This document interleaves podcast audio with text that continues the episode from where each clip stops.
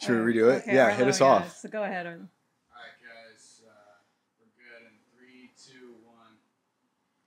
Okay, we're here with Shane Cashman today, and we have a variety of topics Mhm. that Yeah. I'd love to discuss, but I think a couple in particular we're going to try and stick to today. Yeah, yeah. But I would love if you can, because we do have so much in common, I would Mm-hmm. love if you could give a little background as to what you were doing before Yeah. and what you're doing now. Right at the well, right at the beginning of COVID, I was still a professor for like almost ten years at two different colleges in New York. I taught journalism, poetry, fiction, and I thought I'd be a professor forever. I loved. You loved it. I loved being in a room with ideas, talking about books, many of which are on this wall behind us. I know you have good taste in literature. talking about I taught Crying of Lot 49, you know, Capote, Flannery O'Connor, David Foster Wallace, and uh, every semester would get weirder because you could see like the political world encroaching in the classroom, where like all of a sudden a new word was bad or a new author was bad. You know, even though they've been dead for years, they were now like in the news as this is a bad person. You shouldn't read this. Get rid of these books. You know, I don't care like what they might have done in their past. I separate the art from the artist. You know, Picasso did a lot of bad things. I love Picasso. I think there's Mhm. almost every major artist you could go in and Right. We have no art if they Right. keep doing this to people, or music. Or music, or re- really Anything. anything. The, the society will- be flattened, and that's I think what they want. But um, so I noticed that happening every semester. It would just get worse and worse and worse, and uh, they kept like not wanting to encounter certain ideas, and just got it wasn't fun anymore. I was like, I can't do this anymore. And, and not only that, but like being an adjunct professor, there's no job security. There's like no pay.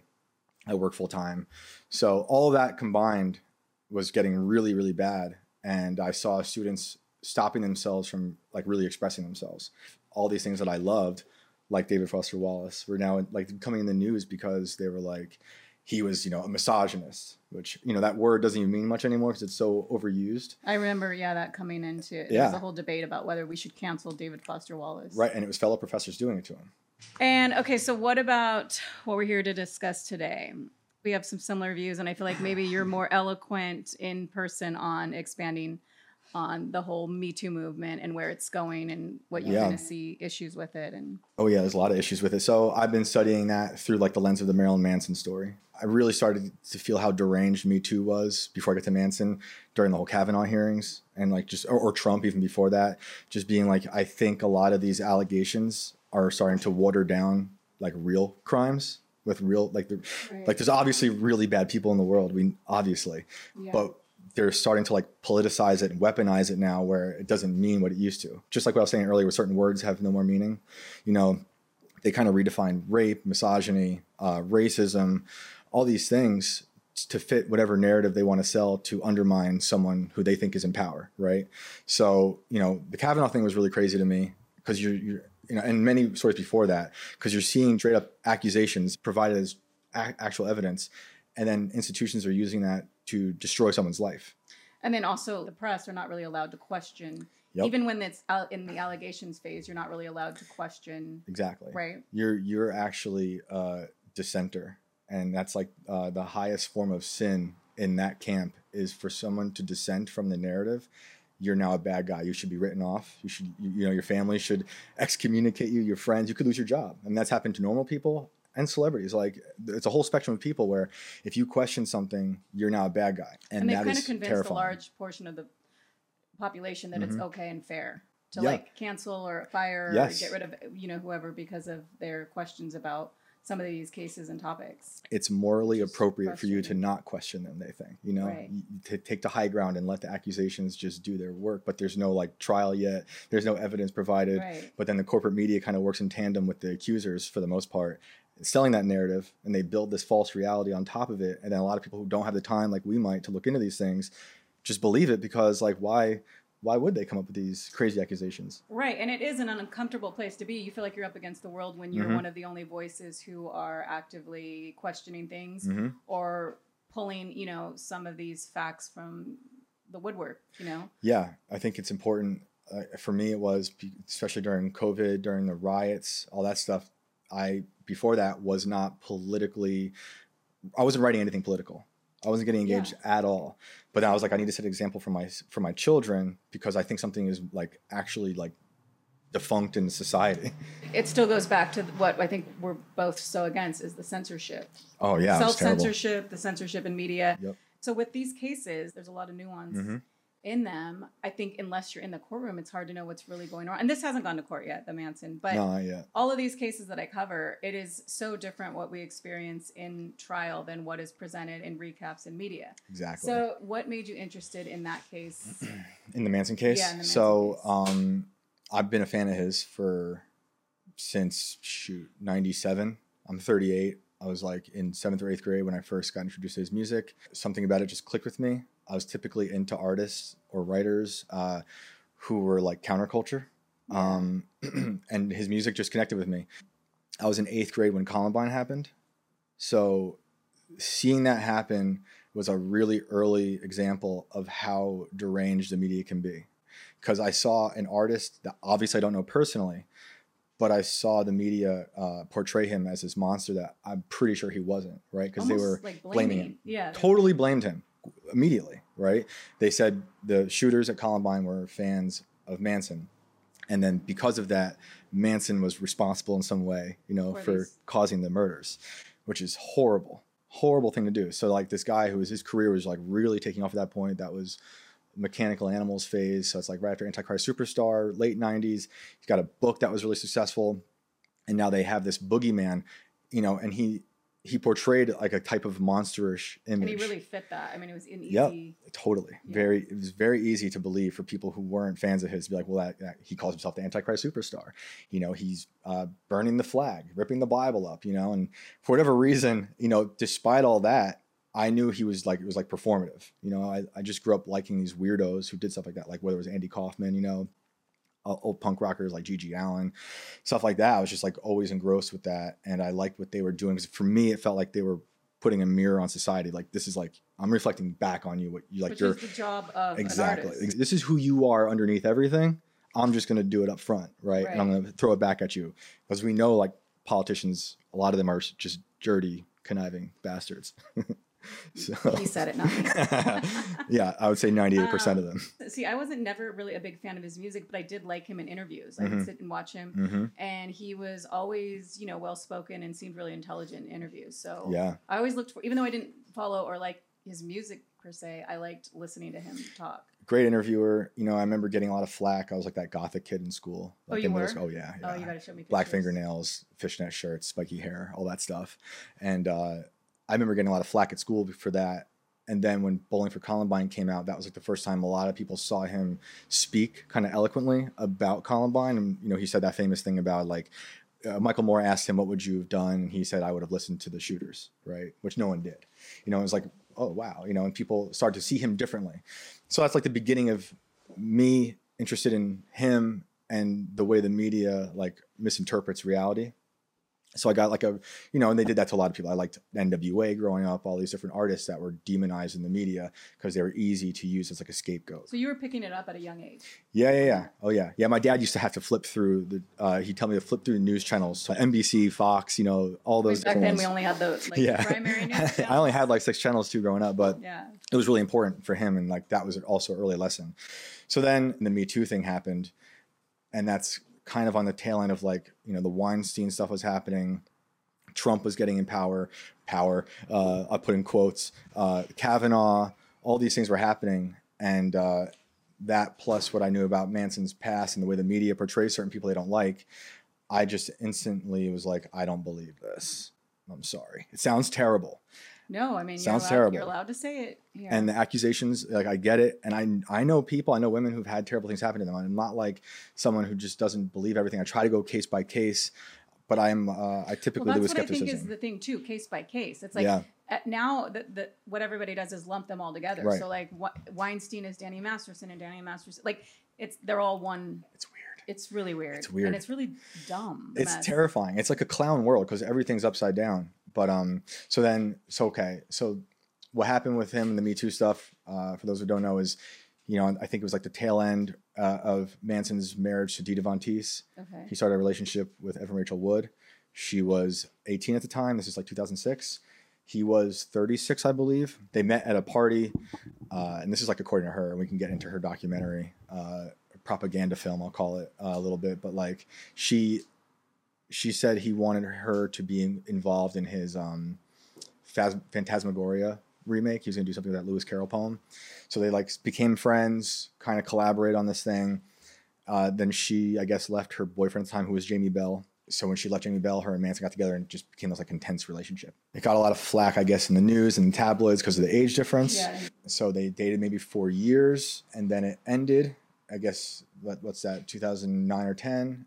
Cut to I guess we'll say 2016, the day after Trump was elected. Evan Rachel Wood comes out and says, "I've been abused. I've been sexually abused." How did she come out? I don't remember. How did she come out with she that? wrote a post Did she- about it, and or a Rolling Stone article. It might have been like a, a few things at once, but she decided to do it after that, which was suspect to me, because at that point it's You like thought timing was it's weird, you know, because I truly believe that Evan Rachel Wood and um, her co-conspirator, we'll call her Illma Gore, who made the documentary with her, are like members of a death cult, and I and I'll, I'll try to tie this up neatly, but and I This think they're and I think me. and I think they're character assassins, right? I think this is all very political because they're activists, and you know they're activists because they use like that cult language, you know, like all of the uh, critical race theory type language or radical feminist language where they talk about privilege and gender pronouns and stuff like that, and how much uh, both of them were so anti-Trump, right? Illma Gore is known for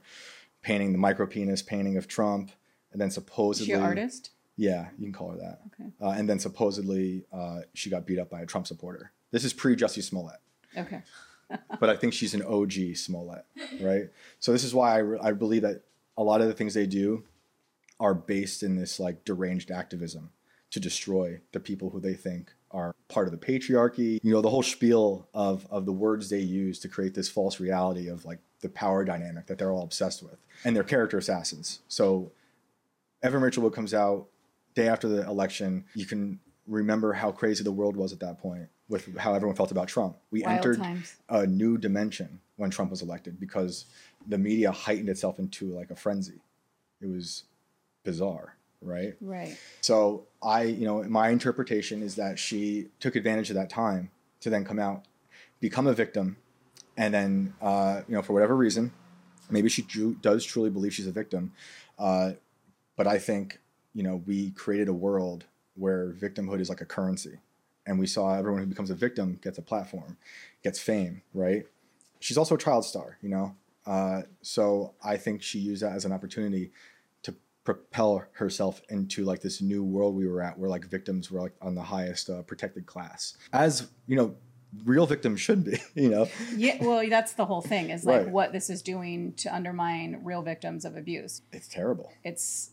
I don't see how that's even a controversial stance. I feel like that's why we do talk about these right in depth, is because it, in the end, it's going to damage the long-term effects of but- how we view.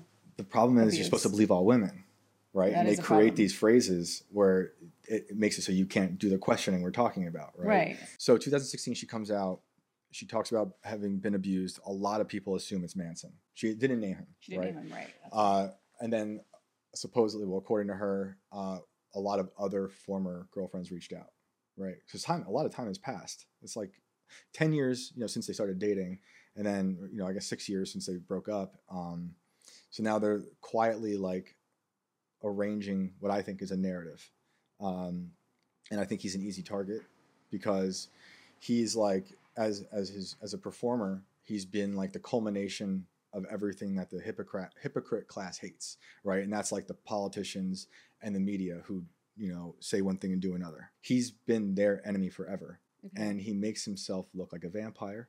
He makes himself a monster. He does things that don't look socially acceptable. I'm not saying he's an angel, but I'm, I- don't believe he is the thing that they say he is. What What's really scary to me and why I, I'm still drawing that line between this death cult ideology and like politics, because I believe like all that stuff got accelerated during COVID with Black Lives Matter, with radical feminism. You know, you saw a lot of people willing to destroy themselves and their families and their livelihoods for or against these new institutions or, or cults. Yeah. I think they're cults because they have a certain language. You're not allowed to leave it. If you do, you're excommunicated. Um, so, so then cut to, I think it's maybe 2018. Evan Rachel Wood uses her platform now as a victim uh, and you know she's come out out of the closet now at this point, and she helps pass a law, you know, in in California, the Phoenix Act, right, which changes the statute of limitations. She's behind the statute of limitations. Her and Illma Gore went to Sacramento. Because what was it before? It was ten years. No, no, no. One to I I don't know the exact numbers, but I think she wanted ten, and then they passed a law, but on the floor they changed it to like three to five. I think she was not happy about that, you know, because that would have given her a lot more leeway, you know. And it's a it's a tricky situation because like I know women who've been abused horribly, and they they don't really come to terms with it for many years later, right? Yeah. But it also opens up people to just being willy nilly about accusations, be like, you know what, I'm ready to get that guy. You know, I'm ready to get that person. Uh, so she, that's what's scary to me. And like knowing knowing California politics, which is a lot like the politics I was used to in New York, they lean a certain way. They're leftists. I believe they're um, beholden to like a Marxist ideology where they want to own the people. They want your body, right? We saw that with the vaccines. We saw that with mask wearing. You know, they want your kids. They literally want to own you. You are the production. They want control over that. yeah. Total control because they're tyrants. That might sound far fetched, but when she sits down, when Evan Rachel Wood sits down and give her testimony, she's using that cultish language, uh, that like gender ideology language. Like she acknowledges her privilege. It sounds like the beginning of a cult meeting to me, right? So she's signaling. What are you referring to? What was she? Where, where did she speak about that. this? So she gave two testimonies around that time. I think that was the one uh, here at the Capitol. I think there was another one in DC. Uh, I forget the timeline with those, but she opens up with those words, right? And that to me is immediately signaling, like, oh, I know where you're coming from, right? And I'm immediately suspect of that because I can't trust it because it's part of your like weird religion, right? Which is scary to me. Also because it's in politics, and um, so she uses these accusations, vague accusations with no name, to help push a law forward, right? And I'm curious. I haven't looked into it yet, but I was just thinking about this. I'm curious how that law has played out now. Like, have there have there been a lot of people coming forward with false stuff? Has it helped people? I truly don't know, but I've been like thinking about that. Uh, it hasn't been much time, but enough time to see. So while all that's going on, she's like, and this, I think these are her words. She's made a coalition of exes, uh, like Esme Bianco's and that. Um, she was in Game of Thrones. okay. Uh, Ashley Morgan Smithline, I think is her full name. Uh, she was another ex, uh, one of Manson's former assistants. They all kind of banded together. And you see this happening in her documentary. So, like, when you see them banding together, she hasn't publicly said who her abuser is, but in the documentary, we know, you know, they've, they've kind of formed this little gang and they're like deciding when to come out about it. Uh, I think it was February 1st, 2020 or 2021 when she went on Instagram and put out her post saying the name of my abuser is Brian Warner, known to most of you as Marilyn Manson. And uh, I think that post since has been taken down, but uh, that's I when like that yeah, like kind of blew up. And then slowly after that, a bunch of those other women also released very similar sounding statements, all using very similar types of words, like I'm talking about, where they're like signaling to this type of base, you know, like we are victims, you know, don't don't question it, you know, stuff like that. And speaking of that, speaking of the documentary, I, I thought it was funny, like when they introduced Manson, his very first image in that documentary is him talking about being a performer to make people question everything. And they use it as like that's a form of sin right? When you're that's what they choose to introduce you as it's like yeah this guy don't question anything. You know he's bad. So they're setting him up as this vampire. They make him sound like he's put them under a spell. They claim they claim horrible things like beatings abuse being locked in a room Torture. sleep like deprivation torture, yeah. they made it sound like dating him was being like at guantanamo And do you believe any of these? I mean, is there anything to the claims that you? I think he probably does like perhaps kinky sex, although there are exes who have said he's kind of uh, not that kinky, you know? So who knows? When I was do- doing Amber and Johnny Yeah. a lot of celebrities would keep they'd keep mentioning him, and I'm like, what is it about him? You know, and they Mhm, they said he was kind of like nerdy in person, and um, mhm. that he, he likes the golf. I've heard Um, that too. Just they said he's really loyal and really you know I- chatty. the other thing is like he had a persona for many years on stage where he was like deranged, violent. He'd bleed. He cut himself. He'd spit at people. Another thing he was sued for. Uh, you know, so I, I've been calling that like these invisible landmines, which becomes this thing that the people who hate you down the road will then pick up and use as a weapon, right? So it's well, that's easy. what we're seeing with like Russell Brand and everything. Exactly. They take they, they go back through you know 20 years of comedy shows and Mhm. interviews, and they pick and choose. Katharine McPhee kind of spoke out because the Daily Mail posted um, an old video of Russell Brand kind of flirting with her, Mhm. and you know they it was sort of this manipulated. Um, context and she was Mhm. like don't drag me into this it was not what you're saying and Oh, i don't yeah. want any part of it but it's happening all the time so they're Yep. pulling back you know they're, they're going in and pull, they're pulling his videos exactly. and these old you know interviews and comedy shows and it's just So those are your invisible landmines, and then you know we both like love freedom of expression. We love you know anti censorship.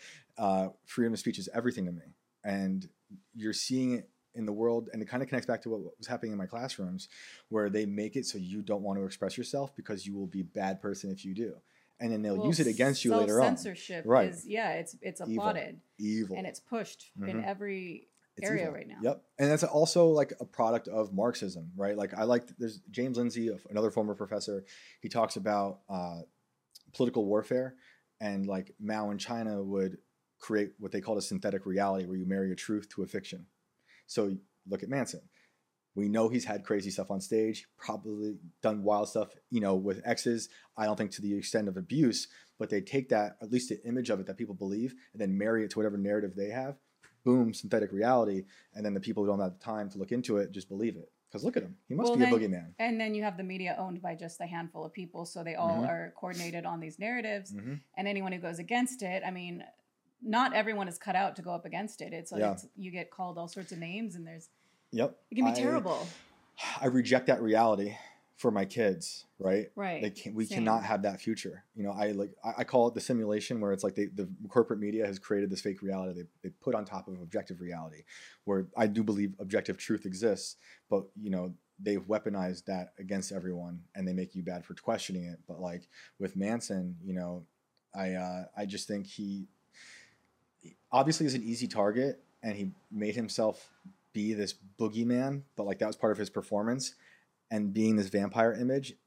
But then if you look at it as like a fan and you know his lyrics and you know his past, it's almost laughable because they'll say things like um uh like bashing your brains in or no we know where you live and those are like almost pulled out of lyrics right from years and years ago oh, interesting. so it's like it sounds like oh he said it then it must be true now you know Well, what about that video that's at the center of all this too, where she claims that you know, um, the i'll kill you one yeah, the Yeah. blood. What's like the bloody video there? And the blood oh the uh, the groupie video yeah, Where, like, in, like, the Jane Doe- star in it, right? uh, oh okay so that yeah there's so many so you're talking about the heart-shaped glasses one. Heart shaped, yes. Yeah, that's from uh, his his album when he was like with her, and uh, you know he, he was playing off the Lolita image because he she wore the heart shaped glasses, which was on the poster for the book and the movie, and um, they filmed a video, which she then later claimed he raped her while filming in front of everybody, um, which also sounds terrible and like crazy. I happen to know someone who was there. Uh, oh, really? and totally refutes all of that. Uh, saw it all, and it, it's a different reality from what Evan has said. And then like, like uh, Colonel Kurtz, she's like one of the best on YouTube. Her and, and the Manson cases are like covering this case like solidly. And uh, Kurtz interviewed another woman who was at that set who also says like it wasn't like that. Like there was no penetration or anything like that. And uh, and also said Evan Rachel Wood was like really into it and helping you know direct the whole so thing. there's other witnesses that are refuting what Mhm. is yeah, there's a ton of people, but that's the thing is like for whatever reason those voices are completely suppressed, right. and you're like a conspiracy theorist or you're like a you know you're, you're helping out the the abuser you know for for even saying those things but it's like but you're also basing on the flip side everything you hate on manson on similar sources right. know, but uh but there's no accountability on that side right like evan rachel wood we know now falsified fbi documents That's what I was just going to ask about because that's what I really want to understand, and I don't know that. I don't know that my audience even understands the Mhm. FBI letter. So if you can explain that Yeah, to me, and so- then- it's it's a little murky because it sounds like Illma Gore might have made those uh, because she has a twin who claims she saw her make them. oh, that's the whole thing. Right? her, yes, her twin's name, but they have a weird relationship. Like I guess Illma claimed that her sister was dead when she wasn't, and there was like an iPad when they were staying together, and like she saw her falsifying these things. But who knows? Again, these are just accusations. Maybe her Okay. sister's also so crazy. what, what what was the letter, or was it letters? So they forged FBI letters, Who's they? signed them, Illma and Evan Rachel Wood. Okay. Uh, and the story goes, well, we know for sure with the one, but the other I was going to say is, uh, they Evan Rachel Wood submitted the FBI letters for help with a custody thing, you know, in her for a custody battle she ended up having with Jamie Bell for her son, uh, and she eventually lost that. Uh, we'll get into that in a little bit too. But the other reason was, according to Manson, what he has, Evan Rachel Wood and Illma Gore used those F- FBI letters to like build their little coalition against Manson, thinking like, and this is I guess uh, me my interpretation of it, but like, hey, we know you're with Manson. Um, there's an investigation into him. FBI they- is doing it. Posed as the FBI in these letters Mhm. sent to other women Mhm. who were, um, That seems to be the case.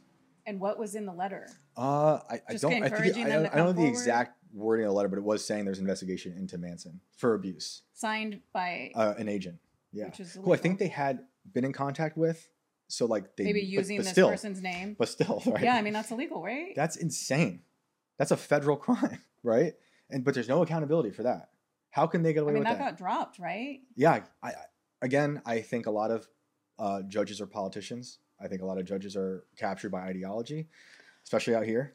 And so it's that's what's so scary about the whole society at large right now is like that ideology is everywhere where like there is no more uh, I think um, actual justice. I mean, I think the worst part about covering court cases is you lose that sense that there's anything Mhm. true in the justice Oh because yeah, it's so corrupt, especially you know New York and California. I mean, it's it's depressing. it's crazy. So yeah, I want to get into the documentary real quick, but but that on So they posed note- it. So they posed as the FBI agent, Yep. sent it to other women, Yep, letting them know there was an investigation, encouraging them to come forward, yep. and then and then they're um, quietly like collaborating as as we can see in like the documentary like they're together there's someone else reaching out from manson's camp like some crew guy on tour who was there when evan rachel wood was on tour uh, with manson which is so funny because in the documentary they talk about how like it was so bad for her and she like uh, was becoming like abused by him on that tour and then she also says like manson had like this uh, hitler nazi fetish oh, yeah, know that. However, there is footage of her on her own volition uh, doing the Nazi salute on stage. There's pictures of her with a Hitler mustache. Interesting. Well, that's Interesting. sort of my, my issue too. Is there's no so now these women only exist as blameless victims, Mhm. and so it's like also sort of an insult to women Mhm. because it's like, you know, like you're not smart enough to be calculating and conniving and all that, Oh, you know, yeah. I think. so yeah, I it's think like- it's terrible. yeah. I it's think radical feminism is like infantilizing women. I mean, he said it, not No, me. Uh, it's it's the truth. But I do agree. It's I the do. truth, like, yes, I, so that's why I have a hard time with it, and that's why I keep getting called, you know, a woman hater and all this. It's really just I'm I am against where feminism is, in what Oh, yeah. direction it's moving. I'm I'm like And so pro women. cases- I Yeah, have a wife I love, a mother I love, two little sisters. I know strong women, and like they're not like that. Um, but like, it does infantilize women, and it, it makes them like these like uh, blameless angels, like you're saying. And a lot of them also, these women said that they had these memories repressed, and that they bubbled up in the aftermath of Evan coming out at all. You know, which is refuted by a lot of people who are like who deal in memories and psychology they're not so sure. Like the, the, the studies are still out on Well, repressed memory. My issue too is it's also these women are not exactly ref reflective of like the average American or women in, in general who Mhm. are- suffer abuse. It's Mhm. like a lot of times we're dealing with people who are in the entertainment industry. Not saying that that's to completely discredit them. There's just there's attention, there's profit. yep. There is a new role as you know activists and Mhm, victims. mhm. So it's again that's one of the reasons we should be questioning these cases a little You closer. have, than, you have to. That's how you defeat like the the false reality. Because and we should get back to like the actual victims, you know, and care about Yes. those people. Give them actual platforms. You know, I, yeah, save Ho- them. The Hollywood sex trials, I don't know that are the best, you know, examples of like.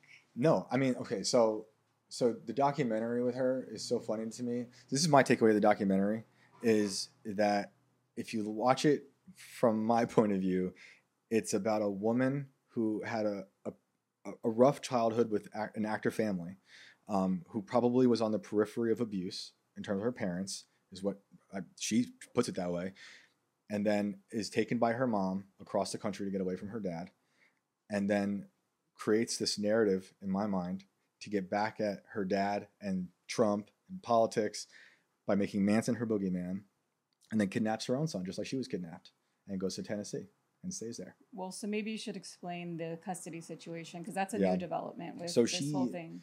So she took her son to, I guess, Tennessee. I think it was Nashville And this is the son she had with the. with Jamie Bell. Okay. Because after Manson and her broke up, she went back to Jamie Bell. Um, they had a kid, and she says she was in such fear of Manson that she had to get out of LA. Uh, it was too too too dangerous, right? All the threats, all this stuff. So she bounced. She took the kid, and then it looks like, according to court documents, Jamie Bell hardly saw his kid for like a year or two. Maybe there was like a, an instance in Florida or something.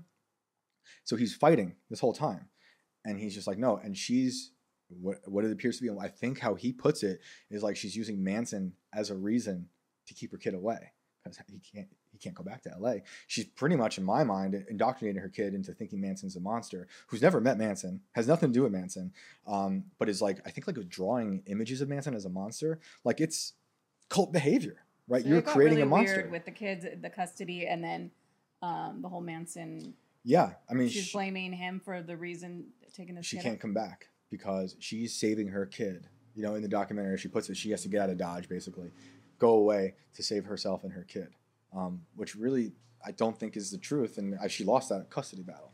So she did. Yeah, that's what She I was gonna lost it. She lost. Uh, it's really sad. What makes you so sure that these are, you know, so far fetched allegations? Like, what, hmm what do you think her, is her incentive? If the truth was on her side, she wouldn't have to forge FBI letters. She wouldn't have to gaslight women into thinking they had repressed memories. Uh, that Ashley Morgan character has already written to the court saying I lied, and those girls convinced me otherwise. She said I was gaslit. I was gaslit by these women, and actually, there's nothing bad between me and Manson. It was all consensual, right? Which is weird because it wasn't used by the judge in his favor. Wait, that was a big turn of events Mhm. When she came forward. Crazy. It's crazy. She she came out and said I was really pushed Mhm. and coerced into Mhm. doing this. Right. And she's in a documentary, like in the whole little room, talking about how he was so bad. And you know, a while later, she recants. So all of that put together, and I also think she's an opportunist, and I think she has no distinction between reality, reality and fiction. She's a child star, if you want to psychoanalyze her, and like she got popular really young. She talks in her documentary about having a bad childhood. There's, I think, some trauma there, um, and and uh, then like she gets popular for that movie 13 and there's like a scene in 13 It's where she's movie. like screaming and crying but that's the one note she then plays out throughout her whole life. Like she takes takes that character and, and that's like becomes her life. And she even says she through uh, filming westworld is how she opened up to her like memories and abuse of manson. So there's no distinction for her. Like she her whole life has been on the camera right? And i think she's also an opportunist saw that victimhood was being uh, catapulted into the limelight saw that as a way to destroy uh, any power structure in her way, which is like a radical feminist thing. Gender ideology, Marxism is what it really is. Gets linked up with Illma Gore, who is a legit activist, like a legit anti-Trump. I, I'm pretty sure she hoax. It was a hoax. I don't think anyone beat her up in L.A. I'm pretty I sure. read about that. I know. I will about that. apologize if we find the people who beat up Illma Gore, but I'm pretty sure she punched herself in the face. And and I think, and I, I swear, and I think, go look at the pictures. and I think um, there was no accountability on her end or, or any suspects. And I think they see stuff like Jussie Smollett happening. They see Kavanaugh. They see this fame, this new level of fame. And this and zero questioning, or, so it's like kind You're of writing safe. the playbook for You're each safe. new woman to come forward and know that you can't. Yeah, that you can go. s- It's like a, it's like being immortal. And then just with the allegation phase, you're Mhm. destroying someone's. which is why I, will call them character assassins. Like I believe uh, our society, I, this government, I- I believe, has killed people. I think that's pretty much you know we know that. Uh, we could talk about all the different assassinations in the '60s and whatnot, but um, I think that they moved from assassination to character assassination uh, for whatever reason, and you know Well, we live in that world. essentially just as effective. It gets Yeah. rid of the person and the voice. It erases Mhm. them from you know society. Exactly. And uh, in Manson, she saw the perfect victim. I see him as a victim of her as a character assassin and Illma Gore. You know, Illma Gore's whole career, as far as I know, has been like this, you know, staunch feminist radical. Uh, with the Trump stuff, she did the whole painting in like 50 quarts of Blood. You know, uh, that was like, I forget who was in it, but it was like a, a political piece. Um, and and you know they started dating. Uh, Evan Rachel Wood comes out, so like they are attached to an ideology, right? If you go back on Instagrams, a lot of these women have black boxes. You know, they are, and I, you know, and I believe Black Lives Matter, the organization that helped riots, uh, was a bit of a terrorist organization, right? And I think that this ideology is nothing new. You notice how no one talks about it anymore? Oh, it's like it just went away. You know, it's It crazy. just like disappeared from. It's crazy. so. If you question it, you're now anti-Semitic or you're racist or you're misogynist. But you ha- like I, I, I implore people to stop caring about being called names because they don't mean anything anymore. And if you know you're right, say what you got to say. Right. I I cannot agree more. Mhm. Uh, so the documentary though is so interesting to me because it, for me, a lot of the people on that like in that activist world project a lot. They'll say one thing and do another constantly, right? And it's not just on that side; it's There's a lot, of people. hypocrisy too mixed Exactly. up in all of this. Yeah. Uh, but she's so she's saying Manson's manipulative, right? Meanwhile, that whole documentary is propaganda and a manipulation. Well, you know what? We should talk about the documentaries too, because that's a big Yeah. thing I have. Because I feel like they are so powerful in shifting public opinion, Mhm. and all it takes is a well-produced um, documentary these days. Yep. You know, all I hear is like, "Well, did you see the documentary about Armie Hammer? Did you see the documentary about Mhm. Marilyn?" It's like they are really sort of these propaganda pieces with, and people don't stop to question who funded this, who filmed this, hmm who backed this. Um, It's activists. and it every time. I mean, but they're very, they're very successful at shifting Yeah. public opinion. It looks good, but it's like it's like, and I'll kind of use her terminologies against her. It's like she casts a spell on the audience, and it's very uh, interesting. And again, we are dealing. She's an actress. Like we're dealing with. And I keep saying too that cameras in the courtroom really is what changes everything. hmm Because with um, Depp and Heard, the only thing that saved him, his reputation, was Mhm. cameras in the courtroom. People Yeah. could judge for themselves. Right. If that was the case with all of these Right. um, trials, That helped him a lot because it was so high level, though. yeah, You know, I've been in court cases, in courtrooms like the Kari Lake one, where it was kind of high profile, but no one was really tuning into those cameras. yeah, I guess it doesn't have the and um, yeah, it doesn't. Have, yeah, and like it's just, and it's like a state level thing, you know. Yeah. And uh, she, I'm, I'm sitting there in the room with her, and I'm watching like NBC News, literally report on things that are not happening. He isn't misinterpreting what's going I on. mean, every trial I see that. It's the craziest thing. It's it's crazy. But then they condense it down to like a five minute clickbait news piece at the end of the day Mhm. that people who come home from their jobs well, they go see on that. Twitter and they'll even just read thirty characters. You know, like these tiny little blurbs. It's destructive Yes. and they're evil. Like I I, can't, I hate how so they it's taking like warp three reality. percent of a of a trial and and Yes, recapping it like Exactly. to spoon feed and whole. which goes back to like the whole political warfare thing where they marry a truth to a fiction, right? So it's easy for these people to believe it because it sounds right, but we're going to inject the poison into it. and I think that's why the documentaries come first because it Yeah. kind of sets the tone for this whole. Exactly. And How could HBO fund something that would lie? And they're filmed beautiful. Like it's they're produced It's- well. It's not like the news has ever lied before. right. It's not like the Ro- Rolling Stone magazine has ever lied before, you know. Uh, and then like the, so like little manipulative things that she does in that film are like so the first one is uh, she's telling her story about like abuse with Manson, and then they show you s- cartoon image of a little girl throughout it. So you're hearing her narrate horrible things and they're showing a little girl which kind of connects to her whole like weird virtue signally victimhood testimony because she very cleverly doesn't say I was 18 she says I was a teen right and so that's very easy to think of to think like of one way tweaking the details to yeah. and then you're watching a little girl right And a And- monster, exactly a leather Exactly. monster. Exactly. And so it's manipulative.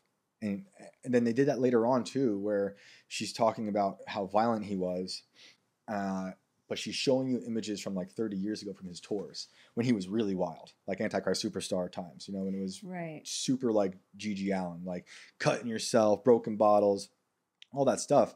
Uh, and like an, in, in, an offshoot of that, in terms of his live behavior that looks a certain way, you know, something that people use against him was his former guitar player, John Five, said he like hurt him on stage and they had to quit the band because of this. John Five later came back and said I was wrong. He actually consoled me on stage. What you see on stage is Oh not how I put it. So it's like he actually said he was a sweetheart. You know, and like for people who like Manson who know about him, listen to his interviews, you know also like he went through like severe loss in his life. Lost both his both of his parents, who he seemed to be fairly close with, especially his father. You know, wrote albums about it, and uh, seems to have a very sweet nature, you know. So there's this other side of him that I think a lot of fans probably understand that he puts on this whole thing just to be a provocateur, you know, uh, which and I is love. that what the fans are defending now? I They think so. understand the There's a yeah, there's two different types of Mansons. I mean, his whole thing is Marilyn Monroe, Charles Manson. I'm going to reflect back on America, the most beautiful and the most deranged, right? I'm going to be like this horror show for you and be beautiful and ugly all at once. And so like fans knew that, you know, but it, the people who don't like him and just see like the the the facade, they're like instantly reject it, right? Uh, so you know, I guess I know I'm biased because I grew up loving it, right? Even still, I try to take everything one case at a time, listen to it, but all this stuff started to fall apart for me when you when you learn about you know even though I was skeptical at first, you know I'm willing to be wrong, you know. right. However, it just seemed weird now. Now we're here on this day, you know, the Ashley recanting her thing, the FBI letter, you know, all this stuff, uh, and now with this Jane Doe case, you know, who's Chloe Black, another singer who I guess he had a relationship with, you know, they're trying to make it so he can't even testify. So where do where is this going from here? Is it headed to court? Like what is what stage are I what stage is it in? as a fan, I hope it doesn't go to court. Like I don't want him to have to go to court because it's just uh, someone someone I talked to for the project I'm working on for the whole Manson thing. She put it really nicely. She said uh, the process is the punishment, right? So like they don't even give a shit about the end. They just care about you destroy him, right? Evan Rachel Wood basically says that he's been destroyed already, you know, in her documentary. Uh, so I think that's that's their main goal is to erase people from it, and like whether or not they are like very aware of like the broader implications of what I'm talking about in terms of like the ideology behind it all and what it means for the implications of society of like making you afraid to uh, express yourself, making ruining uh, male women relationships, uh, making everyone skeptical or believe anything. Like all that's really bad. You know, I don't really know. I think Illma Gore is probably sort of like the the brainchild of it, and Evan Rachel Wood is probably, you know, malleable to this stuff considering her past with her parents and what she's done. Uh, but but yeah, I think with this Chloe Black stuff, it'll probably settle. You know, which I think is kind of shitty because I I would like to see it.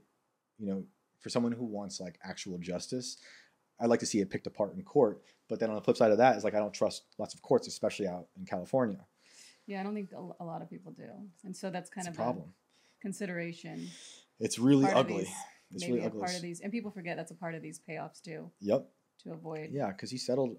I forget with one. He settled with someone already. You know, and uh, it sucks because it people look at that as like an admission of guilt. Right. But it's like they destroyed his career. He lost acting jobs. His career's been on hold forever, and uh, it's it's just been you know really terrible to see that happen. Um, and I wish you know we would have heard more from him, but it's like he had the entire world just turn on him again.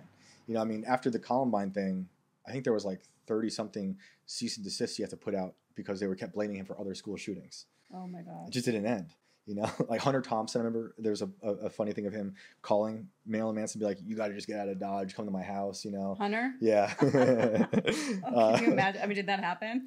I don't. I, I always want to know if he actually He's like, "I'll take care of you. I got you." I hope he did. You know, I love thinking of like him, Johnny Depp, and, Yeah, and, oh, and Hunter. It's like there's this some good stories. crazy trifecta.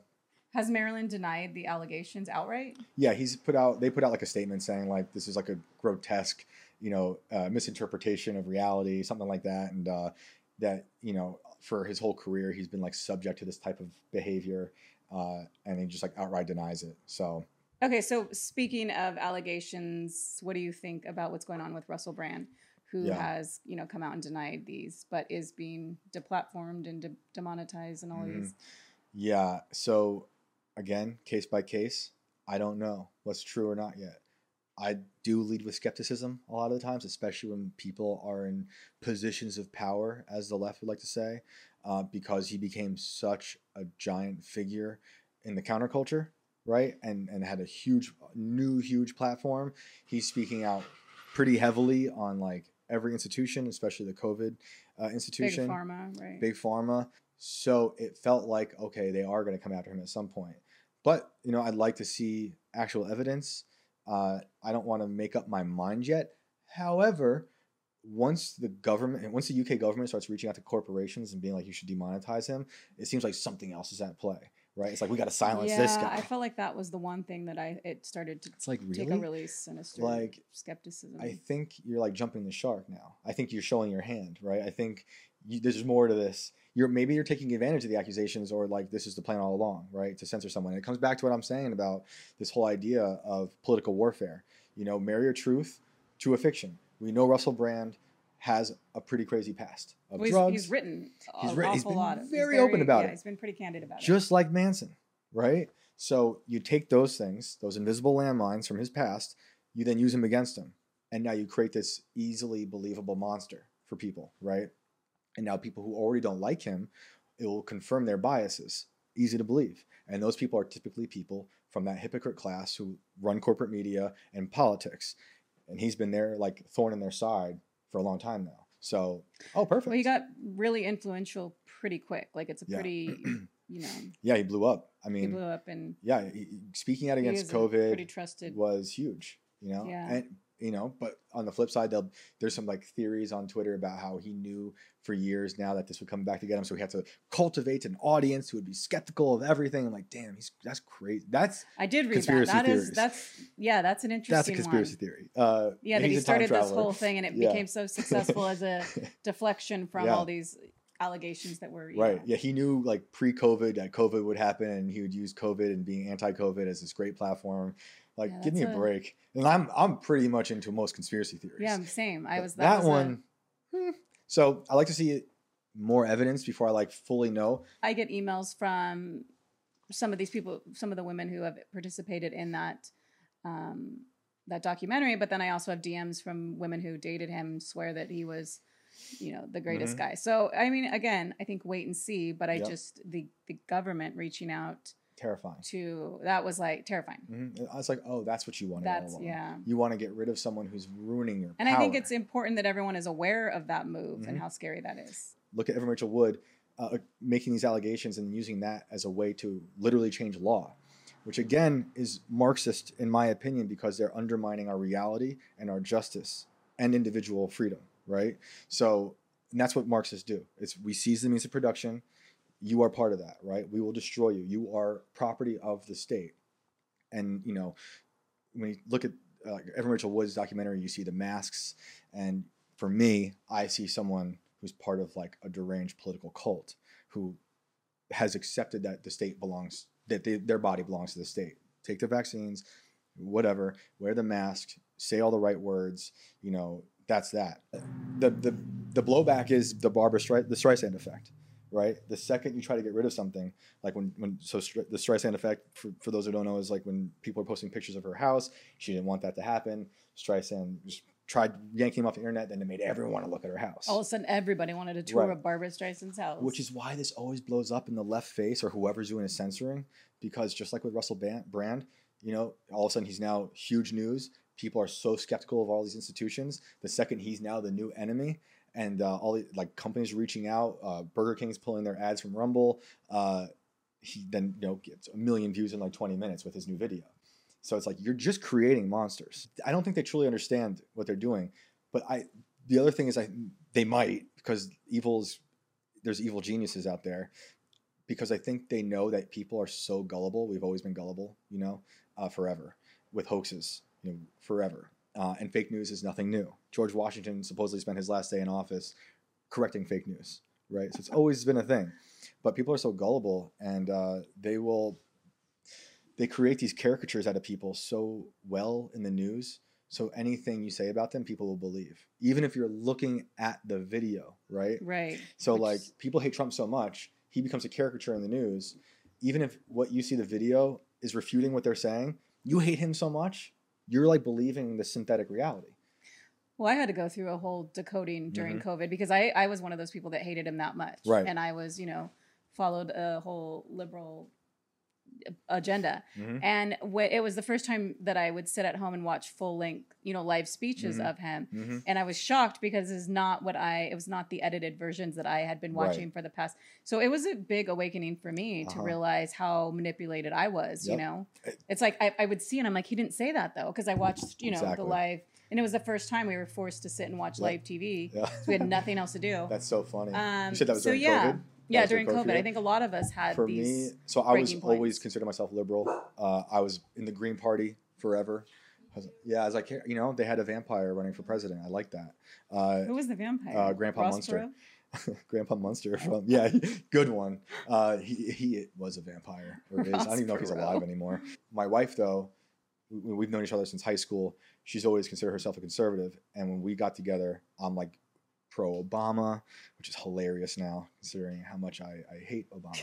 Um, because I, I voted for him because he was different people back I voted for him because he was anti-war, and then his last like month in office, the Guardian wrote an article about how he uh, his administration dropped three bombs every hour, every day for a year, and used the definition. His definition of a terrorist was was George Bush's uh, definition of a terrorist, which is like a very vague number of a man, so you can get away with innocent deaths. And I was like, really? So that really upset me. I had a similar thing to you though, but, but it was like 2016 ish, or whenever, maybe a little later. But um, I found myself defending Trump, even though I hated him. And I have we have a really good friend, love her to death. We drove to her house, and uh, she's going off about the Charleston, South Carolina thing, where he said there's good people on both sides. Oh yeah. And I was like, he didn't really say that. He actually denounced the people that were horrible. Literally. I pulled up the video and show her, and she she looked at me like I was crazy. Like like I said, like when you look you people can look at something and still not believe it. She looked at it and she looked at us. I thought she was gonna not let us stay over. Like it was that bad. We're, we're very close now. She's Even though super you're, cool. you're presenting Yep. actual like the facts right on this video, like people don't want it. Sometimes they don't. yeah, it's like They reject it. You know. It's called like there's a I forget the term. I think it's like Emil Durkheim maybe who says anomie, and that's when someone is faced with uh, proof that proves that proves their religion is wrong, and you can either double down on that religion in the face with that proof, or you like regrow and become something else with that new ev- evidence or you know whatever. Uh, so she doubled down, uh, but then I started defending him because I'm like, all right, like like you were saying, I'm like he's not saying that, and then with COVID it got crazy Everything got crazy with COVID. because it wasn't like that at all. He was like he didn't he didn't say well, even drink the bleach stuff. Right. He didn't say. I'm like, he doesn't. You know, and it. And it I, I think there was a point where a lot of us were like, we're not going to do this anymore. It I'm was- not going to play this game anymore because Yeah, that isn't what. And same, I was defending. it. I'm like, I hate this guy. Yeah, I didn't went, vote for him in I flew to Washington to protest his presidency, nice. and now I'm um, defending. And then you were at his- January 6th, you said earlier. Not. she I said that. not. Uh, are you sure? I have to pull up uh, my Instagram feed to show I was at the beach. You have receipts. You were not there. No, but like he doesn't make it easy for himself either. Kind of like a Manson. Yeah, he's, He's a, not a good talker. mess a lot of yeah, he's not a good talker. Uh, he kind of sets himself up for these situations, which makes him a very easy target for people who are ready to destroy you. And I think I was so sick of being uninformed. I just was blindly believing what my party told me. Mhm. And so my husband and I would get into these arguments, and he would always win the argument because he was presenting facts, Right. and I was all emotion. Right. And it, I got to a point where I'm like, I hate losing arguments. This is how it was for me and my wife. But my wife was your too. husband, right? Like I was yeah, losing. so you know. and like I was hitting a wall with my Yep. logic, and she kept going. I'm like, damn. So Oh my eventually, gosh, we were living this parallel yeah, lives. Yeah, yeah, that's funny. It's true though. Uh, I also like realized I was massively depressed at when at the like tail end of my like liberal days. Me too. I was depressed and angry. Yeah, At and I didn't know why. I didn't even though like I worship language and like writing is everything to me. I had no set of words to define how I was feeling about what was going on in the world. Oh my gosh, I feel the exact same way. And then like I just started listening to different people. You know, people who hate us will be like, "Oh, this is how he got radicalized." Oh, it's always Yeah, yeah. but way. I found like But also, my own individuality. If I want to I use the think we leftist had terms, to question all of our beliefs in Right. that time, and it was a. It, it's not radicalized. It was like an enlightenment. no, I realized that everyone I was trying to have like me hated me openly. Yo, yeah. I was not allowed to teach full time at colleges because they would literally say on their resumes, "No white guys." Literally, yeah. and it was cool for them to say it. I was told by many. I and tried don't to get into complain the- about it. Like oh, you it's can't. fine, and it's fine. It- it's fine. There's no accountability on that side. They- They're the, you know, the crowd that's like all inclusive and all about diversity, Tolerance. but not so much, right? It's like I mean, not diversity of thought. all the women I marched with in Washington turned against me when I was like, "My body, my choice." oh, I know. I'm like, I don't, I don't want the vaccine. And Yep. all of those women that I marched, you know, I thought we were. Mhm. They dropped me so fast. Oh. They wanted me canceled. They wanted my Oh, yeah. career gone. They wanted my dog dead. They want my Yeah. family sick. because they they- have no argument. right? Their Right. only play is violence or character assassination. Insults, yes. Right. And they'll make you, they'll take you from your families. That's why I keep saying it's a cult, right? They are When I deranged. think people like us decided at a certain point we're not going to be a part of it, right? Reject it, right? And like, it I can't raise my kids in that world. Yeah. That is so important to me. and I feel like even as somebody a love a lover of literature, Mhm. it went against everything that we've been taught in these Mhm. books and through you know philosophy and everything. The censorship was a deal breaker. Totally. Once I saw them really turning on freedom of speech and like the writers I love, like those are my north stars. I was like, this is not a place for me at all. I- remember the moment actually. Was like there was this moment where, and it comes back to freedom of speech and and, and expression. I forget who it was. Oh man, it was uh, uh some lady, some like conservative pundit. She went to uh, a school to talk in front of a lot of children after the Parkland shooting and it was about the Second Amendment. And I was sitting there. This is I was a furniture mover while I was a professor, so I'm sitting at the furniture moving job, and that morning, just like chilling, just watching this thing. Anytime she spoke, the whole crowd booed. Couldn't talk. I'm like, this lady's brave. She showed up alone. Like that whole place hates her. And all she's doing is talking about maybe different ways of protecting kids, of Second Amendment rights, stuff like that. And they're just booing her. And I was like, yeah, this party's totally, I'm, I'm, I'm out. I'm out. There's yeah. no expression. There's no dialogue. There's no diversity of thought. I grew up in a house with like, uh, my mom was like a liberal and my dad was conservative. They both probably more conservative now, but like I heard growing up all these conversations. yeah, same. That's I thought I was important, up. right? My dad's Catholic, my mom's Jewish, right? So like I heard a lot of wild conversations about religion and politics. I thought that's how it should be at home, right? You have That's very how I grew respectful up too. conversations, Yeah, and they'd get together with their friends Mhm. and have yeah all these respectful dialogue. Yeah. You didn't hate each other. I mean, even the news. Remember, Crossfire used to be on CNN Right. with Tucker and Michael Yep. Kinsley and all or William F. guys. Buckley before that. You know, Yeah. uh, those are really important things. So during COVID, during those riots, is when I like, I wrote this like really long poem. It was the only way I knew how to express myself. That was like when I found like my language of like, oh, I know how to like put this out there now.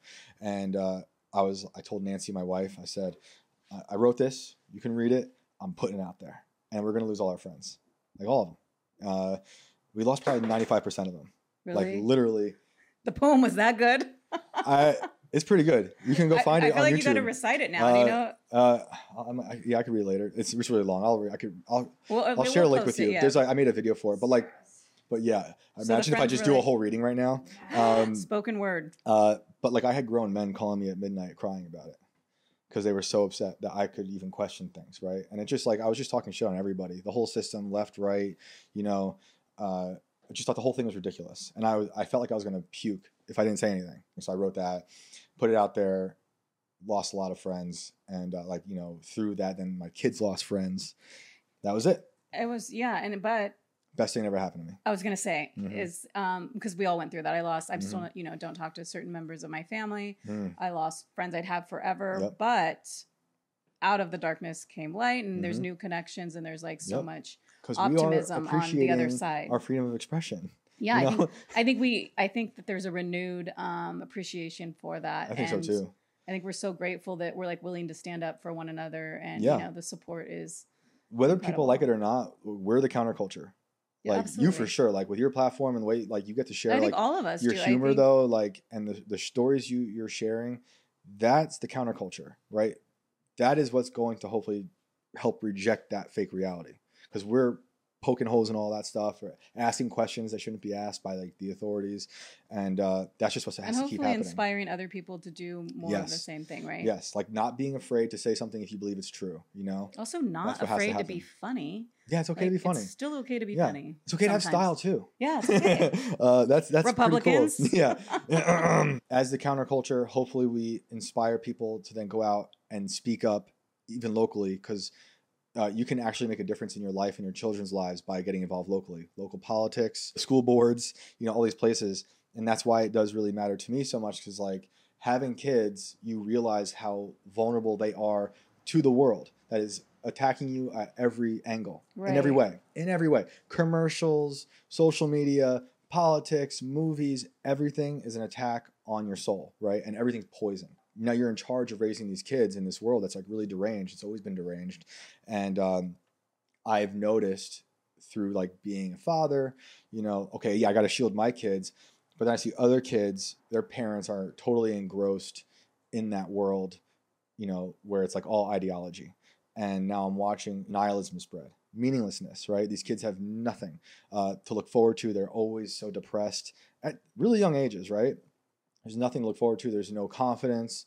So, you know, I'm trying to set a good example for those kids, you know, when they're around my kids and be there for them. Also being open with, with uh, their parents about how I am. Like I'll get into crazy conversations real quick because I, I got to know who I'm going to have play dates with. I'll get into chemtrails immediately. I'll start talking like it I does not wait till you know. Oh no, you're, you're better than me. You're better than me. You, who knows what kind of crazy stuff they're gonna say to your kid by that second play date? I'm seeing kids. They're super young. My son's seven. Some of these kids who go to like different schools, they're already obsessed with gender and race. You're gonna create the monster that you think everyone else is because you're literally making it so your kid only sees those things Right. that's crazy. So, and then to just connect it back to this is I, I truly believe it in terms of Marxism. This is what happened in the Cultural Revolution in China in the 60s. Mao destroyed culture, he destroyed art, he destroyed language, he destroyed children. And by doing that, he can reinvent China and the economy so everything's seized by the state, right? The Great Leap Forward was helped with that. That backfired. There was a famine, and like we don't know the exact numbers, but like tens of millions of people died, right? And he created this class of people like the Red Guard. They killed people. If you were a dissident, if you asked questions, you'd be called a rightist uh, in terms of like psychological warfare, which I think we're under here with everything. In China during the Cultural Revolution, they would bring out certain people who the state deemed as unpleasant and decapitate them while making the children sing the national anthem. You know, it was dark. Well, it is. I think one of the darkest things about the COVID period was seeing how quickly we turned on each other. Mm-hmm. I mean, people would That easy. would totally support arrests and stuff being made. Oh, you know, if we were an an anti-vaxxer oh or God, something. yeah. It was it was terrifying. I'm like, this is how it happens. it's it my wife and I are like nerds for history and I remember we'd always have this conversation be like how could Nazi Germany get to that point you know how could the gulags get to that COVID happens and then your neighbors are literally like it makes you under spying on you like, oh wow it's that easy right. it's because the state and rules you because of fear and you live under their boot and you live a comfortable life and you don't want to lose that well, you life. realize the power of fear. That's it. They own you. And it If you really know is so fe- if they- simple If they know what you fear, they will own you. And everyone was very fearful. Look, at the beginning of COVID, I wasn't sure what was going on. My wife was really pregnant with our daughter at the time. Uh, the, when she was pregnant with our son, West Nile virus was going around, so I like killed every mosquito in New York, even though it wasn't even in New York. Um, so like I was a little cautious for like a month, and then the logic wore away, like fairly quickly. And I feel like I don't know if you. I had sort of innate skepticism. Like Mm. I, I did the same thing Yep. for about a month. I was Yep. really hardcore, but I could I could just sense that there was something else at play, and yeah, it was weird. and I could at that point you couldn't. I couldn't even tell my closest friends. you Right. know, Oh man. Yeah. But yeah, it, yeah. First month was just like, all right, I really got to be careful. I was like, she was like six months pregnant at that point.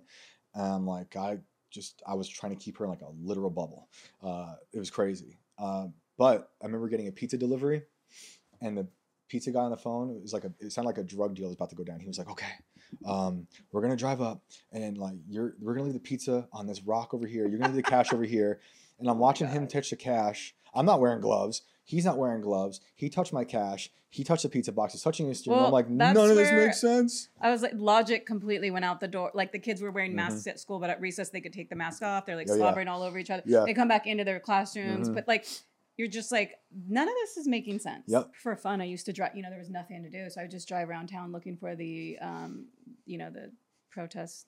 So what is it called to get him out? Oh, I was yeah. just like, I, I'm gonna go for a drive. yeah, yeah. Oh, that would have been amazing. That would have been too good to be true. It's too good to be They couldn't true, let that but it, happen. it really, you know, Because they got to install him as our next president. So we're ending on a very dark, very dark note. Who knows? He looks like he's being groomed for that position. That's so what I keep I'm I, sorry. we're gonna wake up one morning Mhm. and it's gonna be announced. Yeah, yeah. His campaign slogan is going to be American Psycho. Because he's like this handsome, he's he is deranged, Psycho. Yeah, deranged. psychotic and man. his wife's like a Tyrant. brainless AI creation. yep. Oh, we're That's in for it. be We're in for it. well. Thank you, Shane. I Yeah, can't wait to have you back for.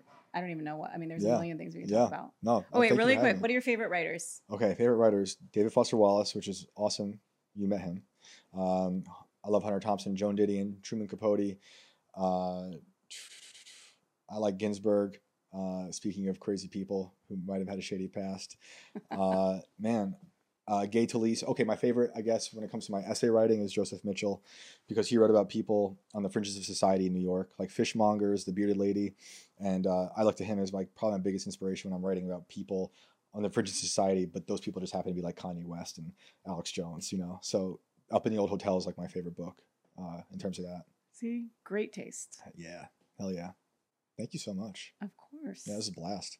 Where can everyone find and read you? Uh, so all my writing is at timcast.com. You can also find that at shanecashman.com. That's like the all the profiles I've been doing and the investigations into like lost Confederate gold and UFOs. Uh, and my newest book came out earlier this year. That's Tales from the Inverted World, and that's Ghosts of the Civil War. It's like volume two of my Inverted World series, all that true crime stuff and ghost stuff. So you can find that on Amazon right now. Okay, great. Yeah.